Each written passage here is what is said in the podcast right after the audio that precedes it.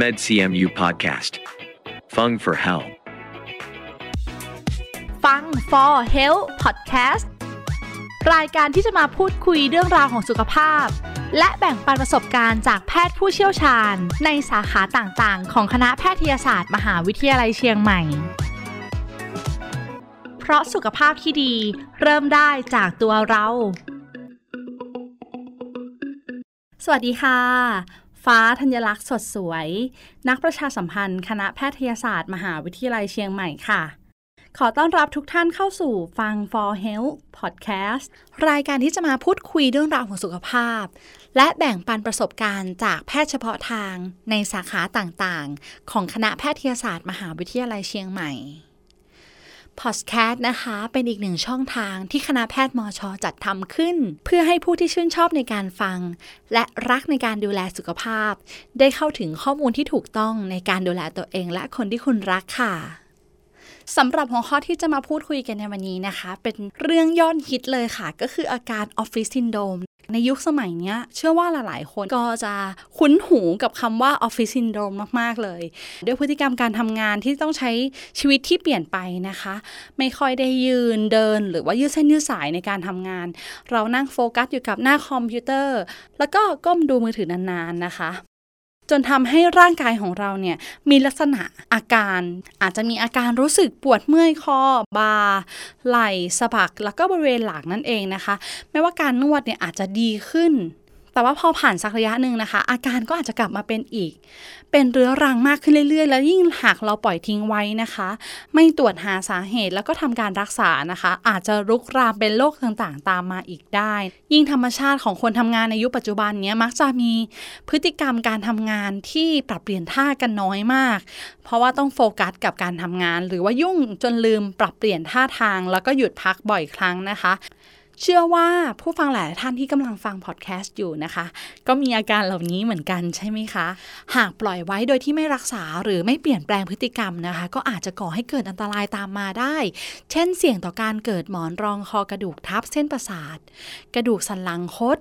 และก็แขนขาอ่อนแรงได้อีกด้วยนะคะ ซึ่งผู้ที่จะมาให้ความรู้กับเรา ท่านอยู่ตรงนี้กับดิฉันแล้วค่ะ ขอต้อนรับรองศาสตราจารย์นายแพทย์จักริดก้าพจน หัวหน้าภาควิชาเวชศาสตร์ฟื้นฟู คณะแพทยศาสตร์ มหาวิทยาลัยเชียงใหม่ สวัสดีค่ะ ครับ สวัสดีครับค่ะวันนี้โชคดีนะคะ คุณหมอครับมาพูดคุยให้พวกเราฟังนะคะ ถึงเรื่องโรคยุคใหม่ฮอตฮิตตอนนี้ครับหรือว่า ฮอตฮิตมาหลายปีแล้วก็คือเรื่องของออฟฟิศซินโดรมค่ะ อยากให้คุณหมอเล่าให้พวกเราฟังค่ะว่า จริง ๆ แล้วออฟฟิศซินโดมเนี่ยเป็นโรคเลยหรือเปล่าครับ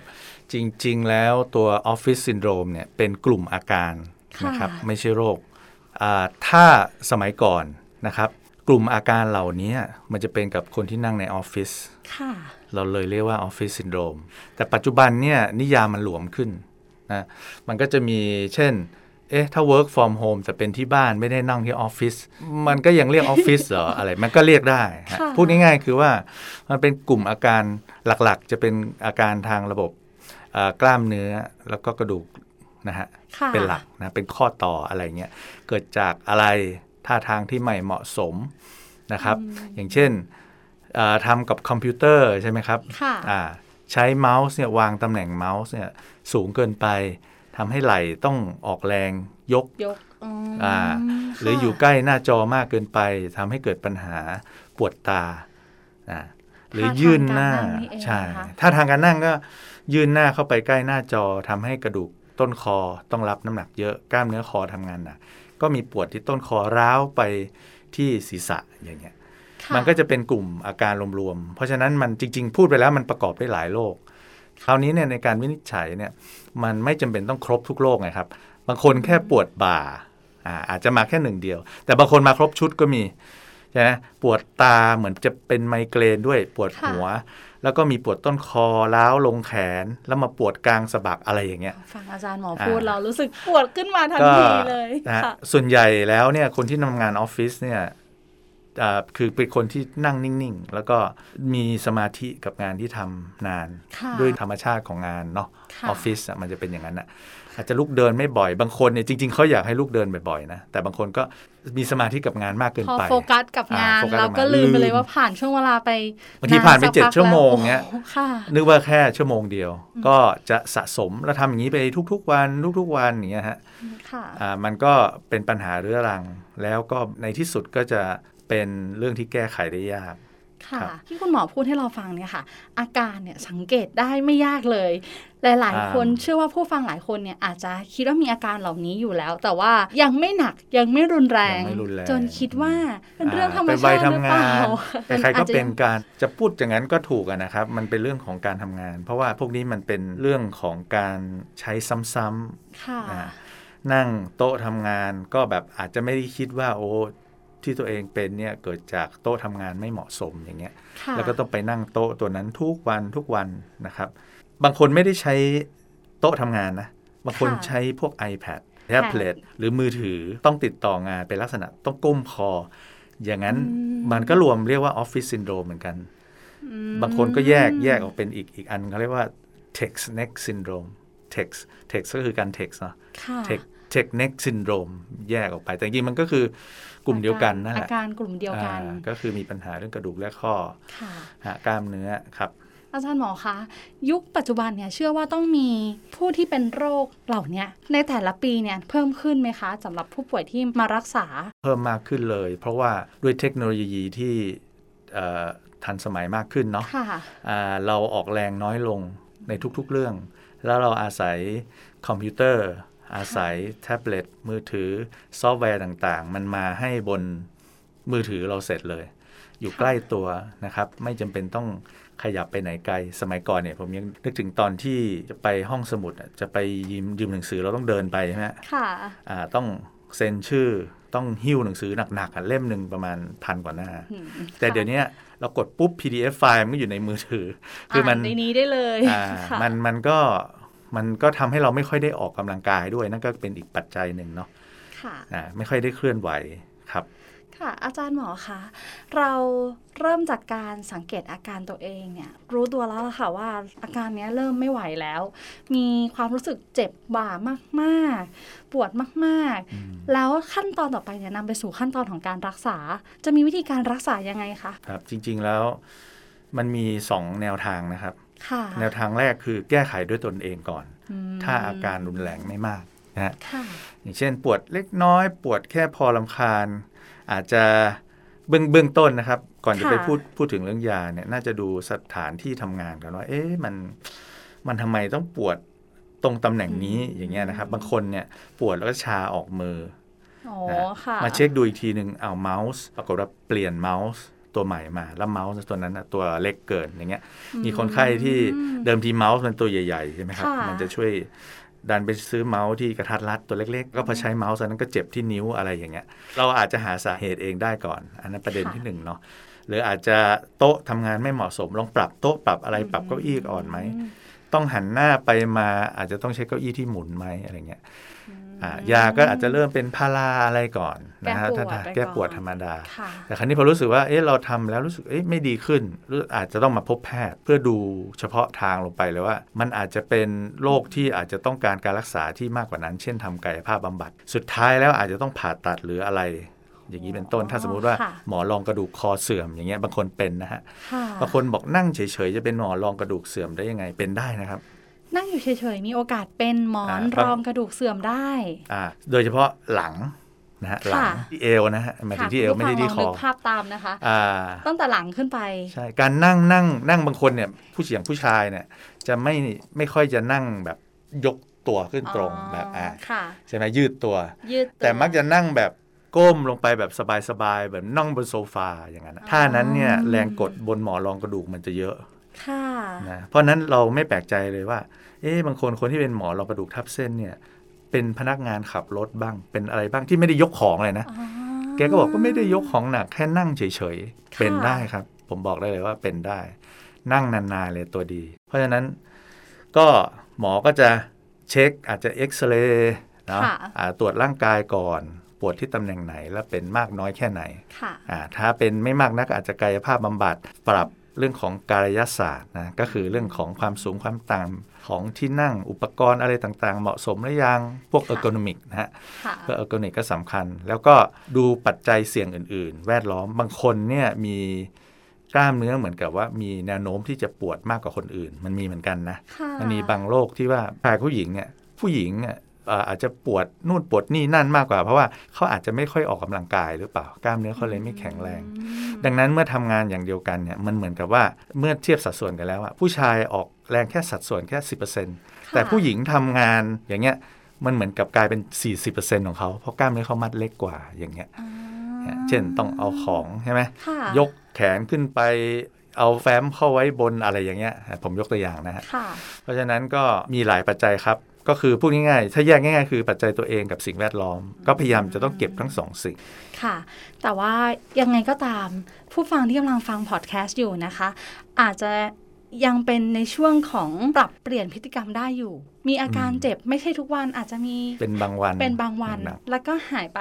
ลองสังเกตตัวเองก่อน สังเกตโต๊ะทำงานดูก่อน แล้วก็ท่านั่งของเราก่อนใช่ไหมคะแล้วจากนั้นก็ปรับเปลี่ยนการนั่งอา จารย์หมอคะที่เหมาะสมเนี่ยเราควรห่างจากหน้าจอประมาณเท่าไหร่คะขึ้นอยู่กับขนาดจอด้วยเนาะจอขนาด 1 ฟุตเนี่ยหมายถึงว่าความเส้นทะแยงนะฮะค่ะขนาด 1 ฟุตโดยประมาณนะค่ะ12 นิ้วเนี่ยระยะห่างอย่างต่ำต้องอาไม่น้อยกว่า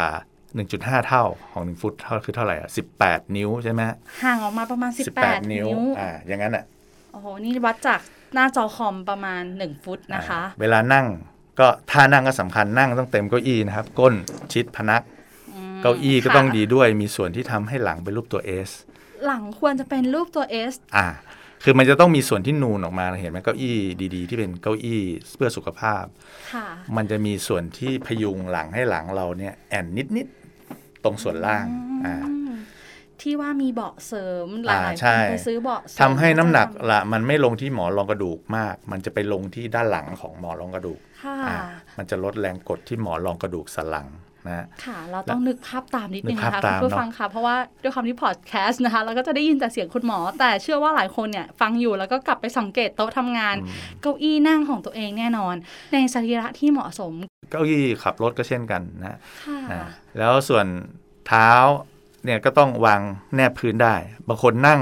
แล้วเท้าลอยๆนี่ไม่ค่อยดีนะฮะการอ่ที่ลอยเท้าไว้หรือลอยมีเท้าของค้างไว้วางอ่าของวางนี่ก็ใช้ได้เพียงแต่ว่าเท้าจะต้องแนบกับพื้นเสมอเป็นอ่าต้อถืงอมีจะถือว่านั่งตัวสัมผัสที่ดีนั่นเองใช่นะคะอีกเรื่องก็เมาส์ใช่ไหมเมื่อกี้ที่ถามใช่ว่าค่ะอ่าให้ให้ทิ้งแขนลงไปทั้งตัวก่อนอ่าลองเราลองทิ้งแขนค่ะให้ซื้อโต๊ะที่มันมีที่วางเมาส์ในระดับเดียวกับศอกเราอะควรอยู่ระดับเดียวกับคือศระดัอบเดียวกับศอกโอ้โหคีย์บอร์ดก็เช่นกัน ดังนั้นเราเห็นว่า จริง ๆ โต๊ะที่เราอยู่เนี่ย ถ้าเราเอาคีย์บอร์ดอย่างอย่างโต๊ะตัวนี้เอามายกวางวางเนี่ยมันจะข้างบนสูง พอสูงปุ๊บ เราอาจจะไม่รู้ตัวว่าระหว่างที่พิมพ์เราต้องยักไหล่อ่าต้องยักไหล่เราก็จะมีขึ้นการเมื่อยกล้ามเนื้ออ่าบ่า ค่ะ แล้วก็สะบักแถวเนี้ยนะฮะ แค่ท่านั่งที่เหมาะสมเนี่ยเป็นเรื่องที่ละเอียดอ่อนมากอ่าเลยนะคุณหมอคะแล้วยังมีเรื่องเก้าอี้มีพนักพิงอีกนะครับ ก็จะดีกว่าเก้าอี้ไม่มีพนักพิง ที่วางรองที่แขวางนแขด้านนรข้าองงแขนนะได้คะแล้วก็ด้านหลังด้วยนะครับ ด้านหลังก็ควรจะมีอีกมีอ่าเพราะว่าถ้าเป็นเก้าอี้ลอยๆเนี่ยมันจะมันจะไม่สามารถล็อกหลังเราได้อ๋อก็คือควรจะมีพนักพิง แล้วควรมีพนักพิงก็ควรจะนั่งพิงพนัก คราวนี้ถ้าเกิดเรามีความจำเป็นต้องยื่นหน้าเข้าไปหน้าใกล้หน้าจอทำไง ให้ใช้วิธีขยับเก้าอี้ไปข้างหน้า แทนที่จะก้มตัวไปข้างหน้าอืม ไปทางอ่าเก้าอี้เลยคือเราไปชิดอีกไปหน่อยทั้งเก้าอี้เลยค่ะอ่าอันนั้นแล้วแต่ว่าหลังยังคงอิงพนักอยู่ค่ะอันนี้คือที่ถูกต้องนะครับเวลาทำงานค่ะเป็นท่าที่ถูกต้องนะคะ เพราะว่าหลายคนเนี่ยอาจจะไม่ได้สนใจหรือว่าไม่ได้ให้ความสำคัญกับการนั่งทำงานเท่าไหร่ แต่อย่าลืมว่าร่างกายของเราเนี่ยคือเราใช้ใช่หาเงินใช้ทำงาน ใช้ร่างกายมันที่ก็หนัต้กองพักบ้างค่ะหรือว่าถูกต้องนะครับ ถ้านั่งที่ผิดปกติ เช่นนั่งพับเพียบหรืออะไรที่กระดูกสันหลังมันต้องคดต้องงออะไรเงี้ยพยายามหลีกเลี่ยงนะครับ ถ้าเราอายุมากขึ้นอืมแล้วฮะ คุณหมอคะนอกจากนี้การที่นั่งทำงานเป็นเวลานานๆเนี่ยควรจะมีช่วงเวลาพักยืดเส้นยืดสายที่เหมาะสมเนี่ยสักหนึ่งชั่วโมงได้ไหมคะจริงๆเนี่ยเขาให้น้อยกว่านั้นได้วยซ้ำไป ครึ่งชั่วโมงต้องค่ะลุกไปเดินเปลี่ยนอิเลียาบททุกๆ ครึ่งชั่วคโมงรึ่งชั่วโมงค่ะบางบริษัทนี่ถ้าเป็นงานที่เขาเรียกว่าอะไรนะเครียดมากๆบางทีให้ 15 นาทีลุกทีหนึ่งเอาพูดนี้พูดง่ายๆคือ ลุกให้บ่อยอย่างน้อยนะอย่างตัวเลขกลางๆก็คือ 30 นาทีสิบนาทีลุกขึ้นออกไปมจากที่นั่นเลยไม่ใช่แค่ว่าแบบหันหน้าจะไปจากหน้าจอแล้วก็จบไม่ใช่นะครับค่ะคือลุกเดินออกไปจากเก้าอี้ตัวนั้น จะ 5 นาทีก็ได้แล้วแต่แล้วแต่เขาเรียกว่าอะไรนะลักษณะงานเนาะค่ะเดินไปมากเดี๋ยว ก็เจ้านายก็ว่าเอา ใช่ค่ะ อันนี้ก็ ต้องดูด้วยเนาะว่า ต้องเอ๊ะดูบริบทด้วยนานไปหรือเปล่านะครับบางทีงานมันต่อเนื่องนึกออกไหมฮะค่ะนะบางทีงานเป็นงานแบบเป็น supply chain อะไรที่มัน ถ้าเราไม่อยู่ที่โต๊ะแล้วมันจะยุ่งหมดใช่มันก็ไม่ได้ค่ะเนี่ยฮะก็พูดยากนะฮะแต่ถ้าเจ็บป่วยมาแล้วเนี่ยถ้าเจ้านายเขาเห็นใจเนี่ยก็น่าจะมีเมตตาธรรมในการที่จะอาจจะต้องมีเวลาพักให้เราค่ะนะ เดินไป relax ทำให้ relax จะได้จะเบรกไอเดียดีๆ ช่วงอ่าเบรกบางทีอาจจะมีไอเดียกลับมาทำครับต่อให้ดีก็ได้นะคะใช่ที่คุณหมอกำลังจะเล่าให้พวกเราฟังก็คือ การทำงานในแต่ละวันของแต่ละงานก็แตกต่างกันออกไปใช่แต่ถ้าเป็นไปได้อยากให้ปรับเปลี่ยนพฤติกรรมก่อน การที่เราทำงานติดจอเป็นเวลานานๆนะคะ ลองปรับเปลี่ยนทุกครึ่งชั่วโมงหรือหนึ่งชั่วโมงเนี่ยลุกขึ้นเดินออกจากโต๊ะทำงาน เดินไปพักผ่อนบ้าง แล้วก็เดินกลับมาทำใหม่ ส่วนเก้าอี้หรือท่านั่งที่เหมาะสมในการทำงานเป็นสิ่งที่สำคัญมากๆ เพราะเรานั่งท่าเดิมซ้ำๆโอกาสที่เราจะเจ็บป่วยนำไปสู่โรคออฟฟิศมันซินก็โดรมมาเนี่ยจากตรงมานี้จากแหละครับตรงนี้แน่นอนเลย แต่ค่ะจริงๆ ถ้า work from home เนี่ยข้อดีอย่างหนึ่งคือบางคนนอนทำงานก็ได้อ่ามันก็จะลดลดอ่าแรงกดที่กระดูกค่ะอ่า นอนทำงานไปเลยซูมอย่างเงี้ย นอนซูมกัน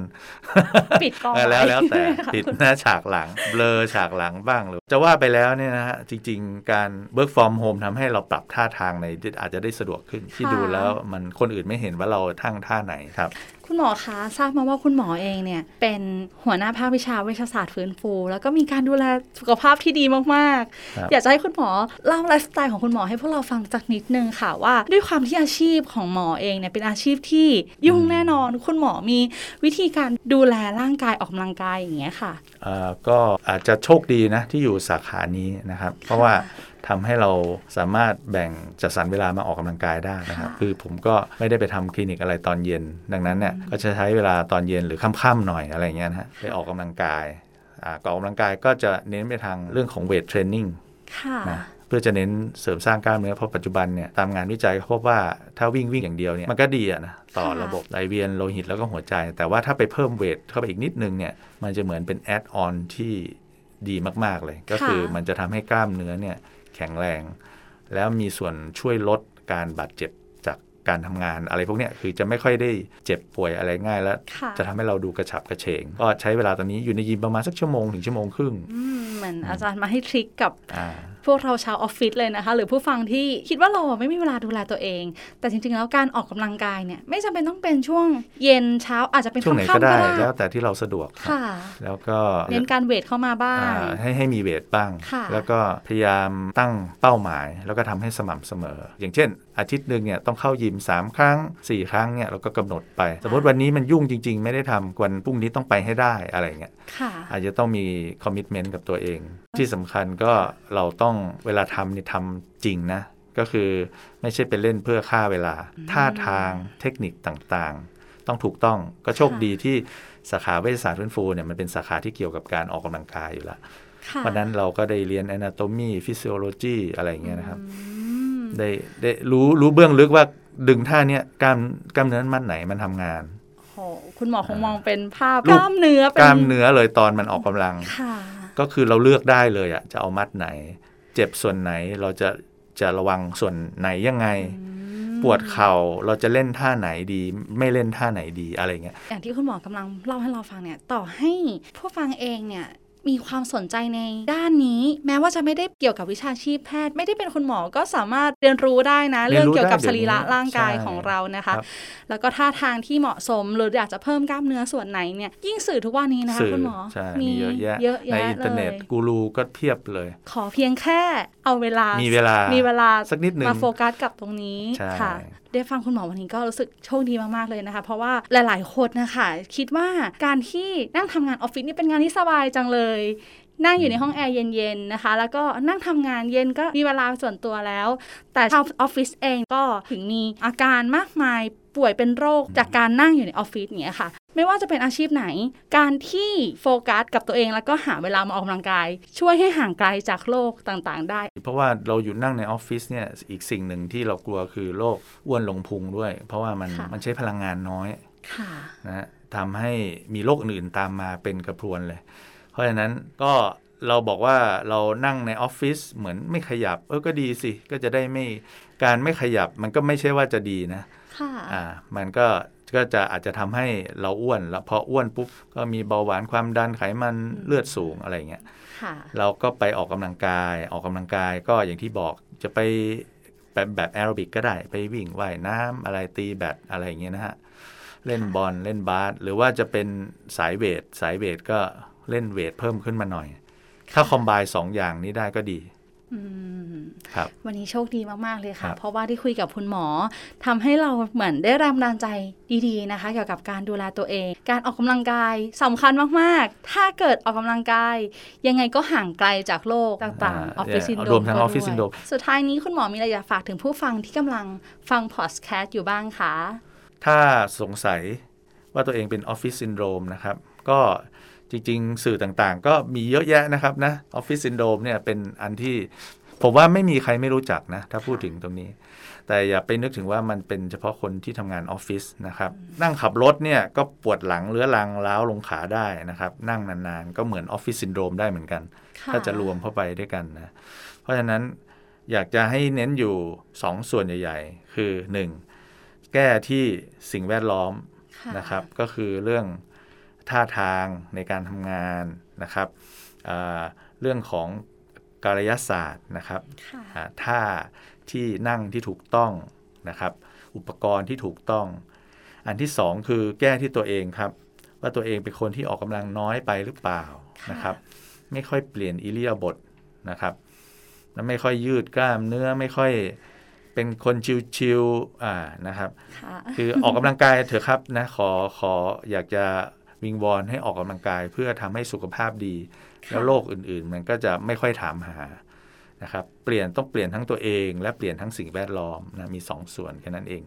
ขอบพระคุณคุณหมอมากเลยนะครัคะบที่มาให้แง่คิดดีๆกับพวกเราในวันนี้นะคะสำหรับวันนี้ต้องขอกล่าวคำว่าสวัสดีค่ะครับสวัสดีครับ และที่สำคัญนะคะ ต้องขอขอบคุณผู้ฟังที่อยู่ด้วยกันตรงนี้ นอกจากนี้ทุกท่านยังสามารถติดตามข่าวสารของคณะแพทยศาสตร์ มหาวิทยาลัยเชียงใหม่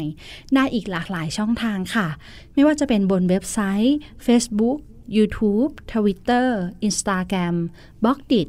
เพียงพิมพ์คำที่ช่องค้นหาว่า medcmu med cmu เพียงเท่านี้ค่ะ ก็จะมีข้อมูลข่าวสารเกี่ยวกับสุขภาพ และการดูแลตัวเองอีกมากมายเลยค่ะ วันนี้เวลาหมดแล้วดิฉัน ฟ้าธัญลักษณ์สดสวย นักประชาสัมพันธ์ คณะแพทยศาสตร์ มหาวิทยาลัยเชียงใหม่ ต้องลาทุกท่านไปก่อน ครั้งหน้าจะเป็นเรื่องอะไร อย่าลืมติดตามกันต่อนะคะ สวัสดีค่ะ MedCMU Podcast. Fung for Health. เพราะสุขภาพที่ดี เริ่มได้จากตัวเรา